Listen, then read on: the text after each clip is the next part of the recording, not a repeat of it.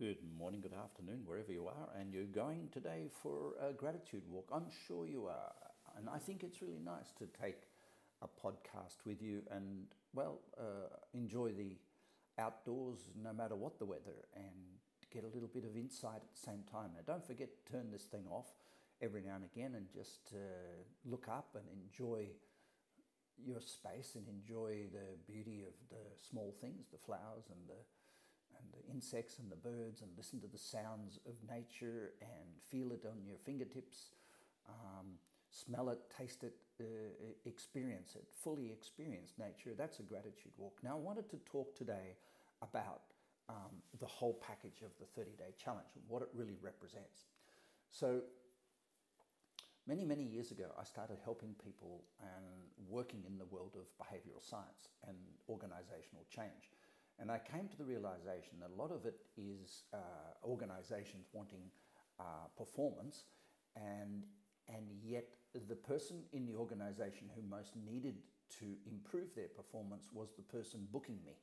And so I became began to realize that the leadership and leaders in amongst the world want everybody to perform well, but aren't actually reflecting the mirror back on the place where the biggest performance change needed, needed to take place, which was themselves. And I started to feel a little bit dysfunctional or a little bit corrupted, I suppose, in trying to work with teams when uh, the leader of the team was the person I really needed to work with. And then I started to work with teams who had teams working for them. And I needed to work not necessarily with a, uh, uh, um, uh, the entity of a team, but the individual individuality of a team.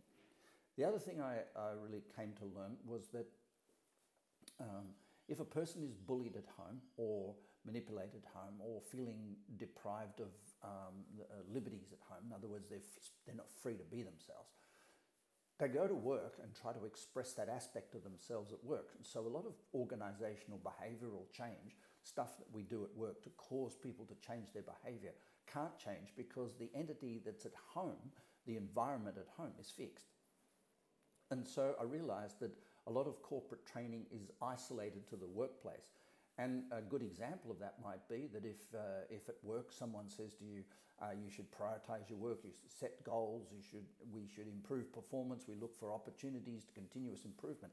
If you take those, those um, fairly conventional and, and often repeated paradigms back into your home life and, and operate like that in a home, you're going to find you're going to have no marriage or no relationship, and the children will not like you, and you will not gain um, celebrity within your own home environment, because judging, uh, improving, uh, having goals in the home, in your home and in your personal life disrupts your sense of self, disrupts your sense of connection, disrupts love, r- disrupts your self-worth.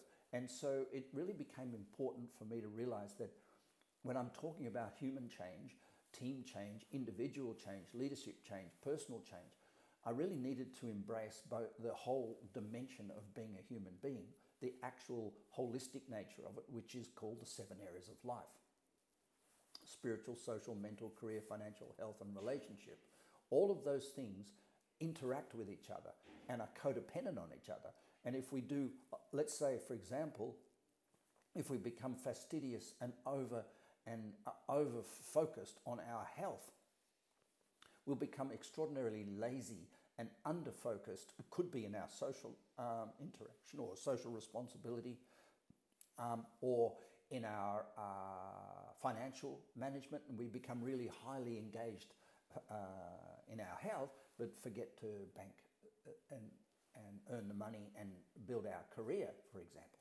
So a lot of uh, this goes on, and it becomes it comes down to what I call the conventional um, self-help uh, process, or the psychology and personal development process, which is more akin to firefighting. We take a problem and we try to solve the problem, thinking that that problem uh, is in, in is compartmentalized. So we might be stressed, and we go and fix our stress, but we don't realize that that stress is counterbalancing another area of life where we're totally chilled. Or we might try to get more motivated at work and not realize that we're highly motivated at home, and to become motivated at work, more committed and more championed and more high performance at work, we have to sacrifice something at home. And so uh, the firefighting methodology it really leaves blind spots to the consequence of it. And if you look at anybody you've ever known and ever met in the world who's done any degree of uh, personal development, meditation, uh, followed a book, become a Buddhist, or uh, uh, gone to Anthony Robbins and become uh, energized about something, about a goal, you'll always see the negative consequence of it playing out in that person's life as a form of surprise. They'll get depressed uh, mentally while they achieve uh, something physically. So this whole paradox needed to shift. And I think it will be written on my tombstone that I invented or reinvented, uh, is probably the better word, what it looks like to change a human being. And let me go through that. And that's the thirty-day challenge. The first thing is we have to change uh, thought. Every judgment we have, which uh, results in a uh, an emotion, uh, results in a reaction or an action to a situation. And until we change that, our our behavior uh, remains anchored in a thought process. So number one, we have to change thought. And that's the first step. And you will engage in that during the course of the thirty-day challenge, learning how to change a thought. And until you change a thought, nothing changes. A sheep goes down a path, and if you go to New Zealand you'll fi- you, and go bushwalking, you'll find the, the strange trails you walk along are not necessarily the most logical path between A and B. They are what's called the sheep trail.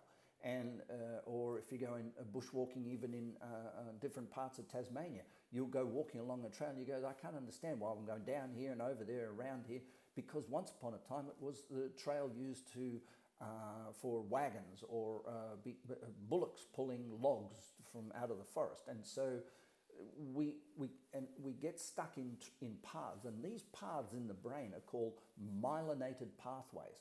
They are pathways of thought, logic, that we blink, we see something and we go, oh, there's the answer. We buy, we, we create automated systems between the event and our response. And quite often the pathway is not logical. The pathway is not healthy. It was created um, at, at a time. It was created in a childhood. It could have been created um, as a as an interpretation of a circumstance that wasn't necessarily valid. So number one, in the program, we're going to learn how to change thought. Number two, your body thinks. It has a memory. It's called muscle memory, cellular memory, and we reinvent our body every six months. But most people uh, keep eating the same food, keep doing the same things, keep uh, and therefore uh, keep sustaining the same body memories. And so your body will react in shock or react, it'll stiffen up around certain people. And it's not thinking the judgment, it's got a memory. And so the mind, the mind and the body are actually one entity, and we don't quite know where one starts and one finishes. But to think that we can change the mind without changing physically the body, the infrastructure, the diet, the nutrition program, the exercise program, if we think we can change the mind without changing the body, we're, we're, we're really deluding ourselves. The third aspect is a really important one. Now, if you look the same, people will treat you the same. So if you look the same as you did last year, people are going to say you are the same as you were last year, even though you may think different and your body might be have a different memory, which means it's memorizing the future. You may be a completely different entity, mind and body. But if you look the same, people will treat you the same. There's a book called Blink, and you're going to get that link in the in the program. And in that book, The Blink, um, Malcolm Gladwell, he says, Uh, he did a study of thousands and thousands of people, and he just gave them a picture and said, what do you think? And in a blink, we get an impression of the person. But if you change the hairstyle and change the clothes and change the posture of that individual that you're blinking at, you think different. And so if if we keep the same environment, the way we set our desk, the way we uh, uh, wear our clothes, what we wear, if we are wearing the same shoes as we did last year, if we're wearing the same jacket, same shirts and same blouse and same hairstyle and same, uh, same, same, then people think we're not different. Now that's really not appropriate because we are different and we are changing our mind and evolving our thoughts. But if we want to be treated differently, in other words, recognized for um, the asset that we bring to an organization, or be more affection, be more affectioned upon by a spouse, or have the kids look at us and see us as, as a greater uh, parent than we were last year. We have to look different. Now, we're afraid of it. We go to the hairdresser and we say, we go to the same hairdresser every time and say, make me look the same as last time. And we put on shirts and jackets and things out of the cupboard and go, oh, I need to replace that. We buy the same things. So quite often it's time to reinvent yourself as an appearance. And what we did in the we initial times of the thirty-day challenge is we, my partner Lotta, is really good at, um, at, at brand clothing. And so she took some of the people that have done the program already out shopping and did a, a, a rebranding of their appearance in shopping. What we found, however, was, and that was really great, and they, people spent a few bucks and she took them to the right shops and they looked spectacularly different. But what we found is it needs to be done every year. And uh, instead of hiring uh, a, a branding person to take you shopping or, or a shopping uh, guru, uh, you, you need to really think um, more about where you want to be positioned in the world and what those people that you want to be positioned like look like, and therefore start uh, emulating, in a sense, not copying, but emulating the style and the qualities. When I traveled the world as a professional speaker, and my teacher uh, uh, uh, wore Versace all the time. He wore Versace all the time. And I was walking around in, a, in an old jacket and probably blue jeans and a denim jacket probably, and we're going around America. And finally, he went. we went to his home in uh, Houston, and to where he stored his clothes, and he went to a rack and he pulled out this suit, and the suit was an old Giorgio Armani suit, which was way, way, we, we, he's small, he's probably a, a thirty hips, and I'm uh, thirty-five um, if, if I'm lucky.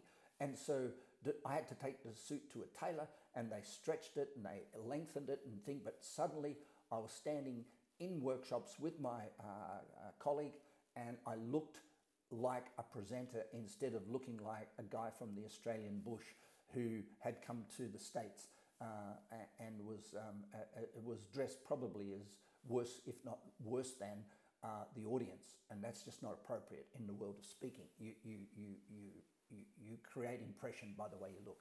So the third step, the other part about this, uh, the third level, which is really important for you to hear at this point, is that I work with Indigenous people, and what I used to get in Canada were thirty kids who were uh, what they call youth at risk.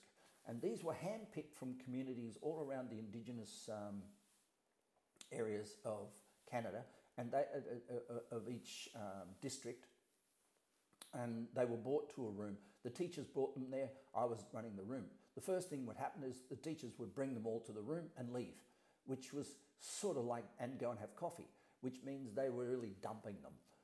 The second thing, half of them were on uh, Ritalin, which means is their mind is uh, sedated, uh, and the teachers in the schools were allowed to uh, administer Ritalin. The, the, the, the third thing is these kids would sit in the room and say, well, this is a chance to play up and muck up. And I would have a really difficult job to convince these kids to listen and talk and, and engage in something that might change their lives. But I would off, offer them one aspect of personal change. I would talk to them about their health. I would talk to them about their mind. I would talk to them about something, or their vision. Typically it was, where do you want to be? Where do you want to be? Where do you want to be? But one day I just happened by circumstance to end up in one of these kids' homes. And it was an absolute bomb. The parents were drunk already. It was midday. Uh, there was dirt and grub. There was cars upside down in the, in the, in the driveway. The environment that this kid went home to was absolutely resistant to the teaching that I was doing in the room when I went there every month. And you realize that people are a product of their environment. And so then I insisted with all of the people I was working with, with the federal government of Canada and the local communities, to say, I want to work with the parents. If I can't work with the parents, I can't work with a kid. And I made a rule, because I wanted to teach the parents that creating a better environment was a really important part of their own uh, aspirations for their kids. Of course, I got pushback, because in many of those environments, the parents were uh, alcoholic, they were abusing the kids sexually or physically or emotionally, and didn't want to change that. So I understood the lockdown, that when you try to prevent thirty kids from committing suicide, which is what's called youth at risk, the odds of it happening are very reduced because of environmental factors as well as a few others. And uh, uh, unfortunately, that proved out that although we had success, we didn't have absolute success. And that really brought me to realize that if, unless you change what a person looks like, feels like, the environment they're in, they don't evolve, they don't grow. They are stuck because the environment is an affirmation. The fourth thing we were going to do, and the fourth aspect of human development, is priorities, values, time management. Now, we have this strange uh, idea that when you uh, allocate time to something, you are giving it your best. So, for example, if you say, I'm going to allocate all day to my kids on Saturday. And the question might be, are you really allocating all day on Saturday, or you're, or are you just locking out other things and you're not focused on the kids all day? I think it's better to talk about priorities and focus time and concentrated time and divided time. And we're going to talk about prioritization of work. In other words, divide work into slices so you know what's critical, mission critical, and you know what's not. That gives you the ability to not be overwhelmed. And number two, you're going to focus on what will get you remunerated and what, what your rewards are for doing certain things, and you'll do first things first. But it's also about the seven areas of life. And there are people who whose health is their lowest priority, but spend five hours a day in gyms and things because they want to look good. So that is a, there is a far more effective way than five hours in the gym to look good uh, through other mechanisms. So time allocation is for some reason associated with end result, and that is very rarely the case.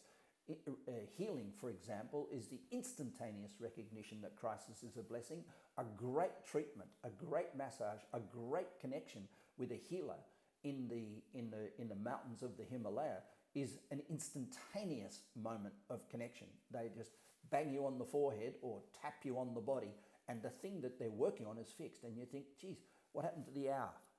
So we're stuck with this idea of an hour massage is far better than an instantaneous uh, treatment. And we have to break that, because one of the things that draws us thin in life is allocating time to things instead of allocating focus, allocating intensity, allocating concentration, and recognizing uh, what we call link it or sink it, that if you do something that's someone else's priority and you can't link it to your priority, your self-worth is sinking. So that's the fourth step. The fifth is working on your vision. Now, a human being is their future. If you talk to anybody in the world who has lost hope for the future, who doesn't think the future will be better than today, you're talking to a suicidal, probably depressed human being who, if it gets worse and worse and worse, and they believe that the next hour is going to be worse than the current hour, that person will take their life. So one of the critical things about remaining happy, joyful, celebratory, positive, grateful is to have some sort of a, an enthusiastic, and I'm not talking about boring old, more old, more old, more, an enthusiastic expectation of what's going to transpire in the future.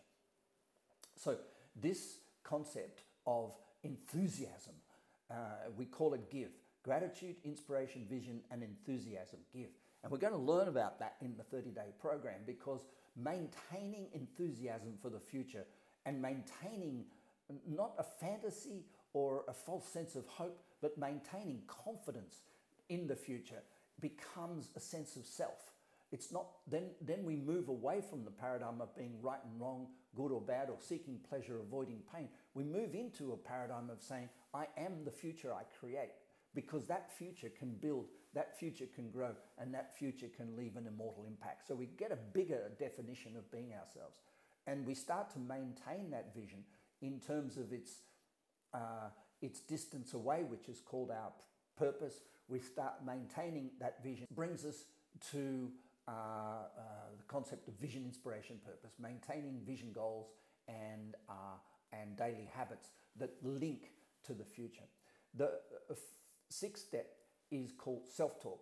Now, there's no use walking around beating yourself up for things like frustration. So the whole of concept of self-talk deals with one particular word, and that is frustration. So we evolve to our level of incompetence.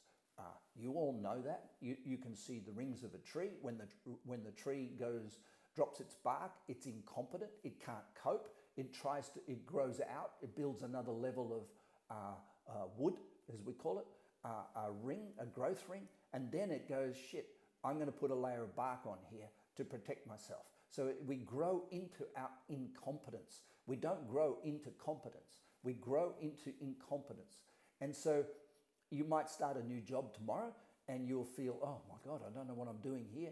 And bit by bit, you'll build your competence. You'll go, oh, wow, I'm getting better and better at this. Wow, this is really good. And just the day when you walk in the front door and say to your partner, oh, wow, I'm really good at my job. I love my job. They give you a new responsibility, or they change your job, or they give you more work to do. So as soon as we become competent, nature delivers to us more. And that's what we want. We want more, but we don't want incompetence. And so we quite often throw the baby out with the bathwater, and we start saying, I don't want to feel incompetent, but I do want more. But when I get more, I'm going to feel incompetent. So I try to be competent with more, which is a battle.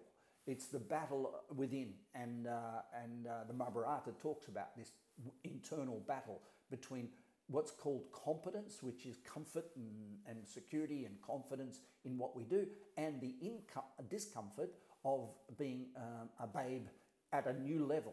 And we have to understand this. This is called frustration. And instead of beating ourselves up psychologically and personally and relationship and work, instead of beating ourselves up for growing into incompetence, we reward ourselves and say, wow, I feel frustrated.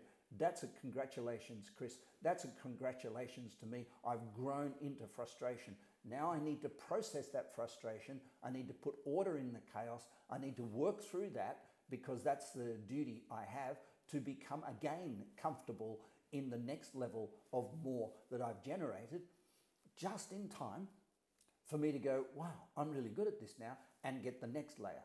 It's no different than going through sport, C grade, B grade, A grade. If you're in C grade and they promote you, you're a dickhead in B grade until you get your uh, skills up and understand it. When you're in B grade, you're top of the gang. They put you in A grade and you feel like a babe again. Now, this happens in relationship, it happens in health, it happens in sport, it happens in business. And unless you can embrace yourself and embrace the psychology of frustration, you will, the self-talk will be continually wrong. It will be saying, I'm frustrated, I must be stupid, I've reverted to an old behavior, I'm, I must be uh, incompetent at this thing, and I must therefore be, be wrong, and, uh, and beat yourself up. But instead, we're going to encourage you during the thirty-day challenge to reward yourself for frustration and have a process to get through it. With all this human development, this is the holistic nature of how to change a person, how to change yourself.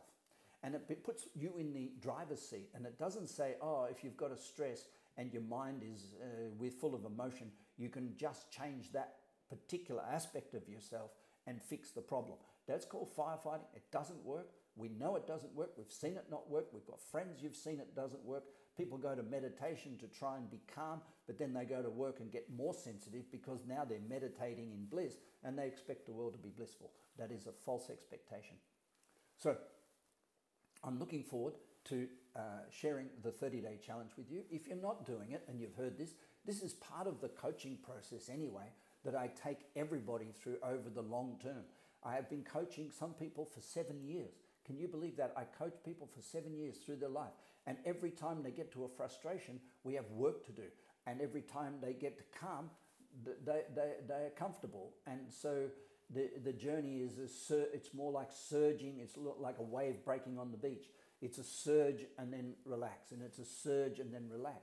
And we will always grow into more, more stress uh, and more abundance and more gifting and more leadership and more love and more consciousness and more responsibility and therefore more frustration. Um, so all of that leads to change. And uh, that's the process of human development. We don't leave anything behind. I'm looking forward to working with you. I'm looking forward to coaching you. I'm looking forward to implementing any part of this in your life. But most importantly, I want to emphasize, it's not just about compartmentalizing and firefighting problems to solve them. All seven areas must evolve. This is Chris. You have a beautiful day. Bye for now.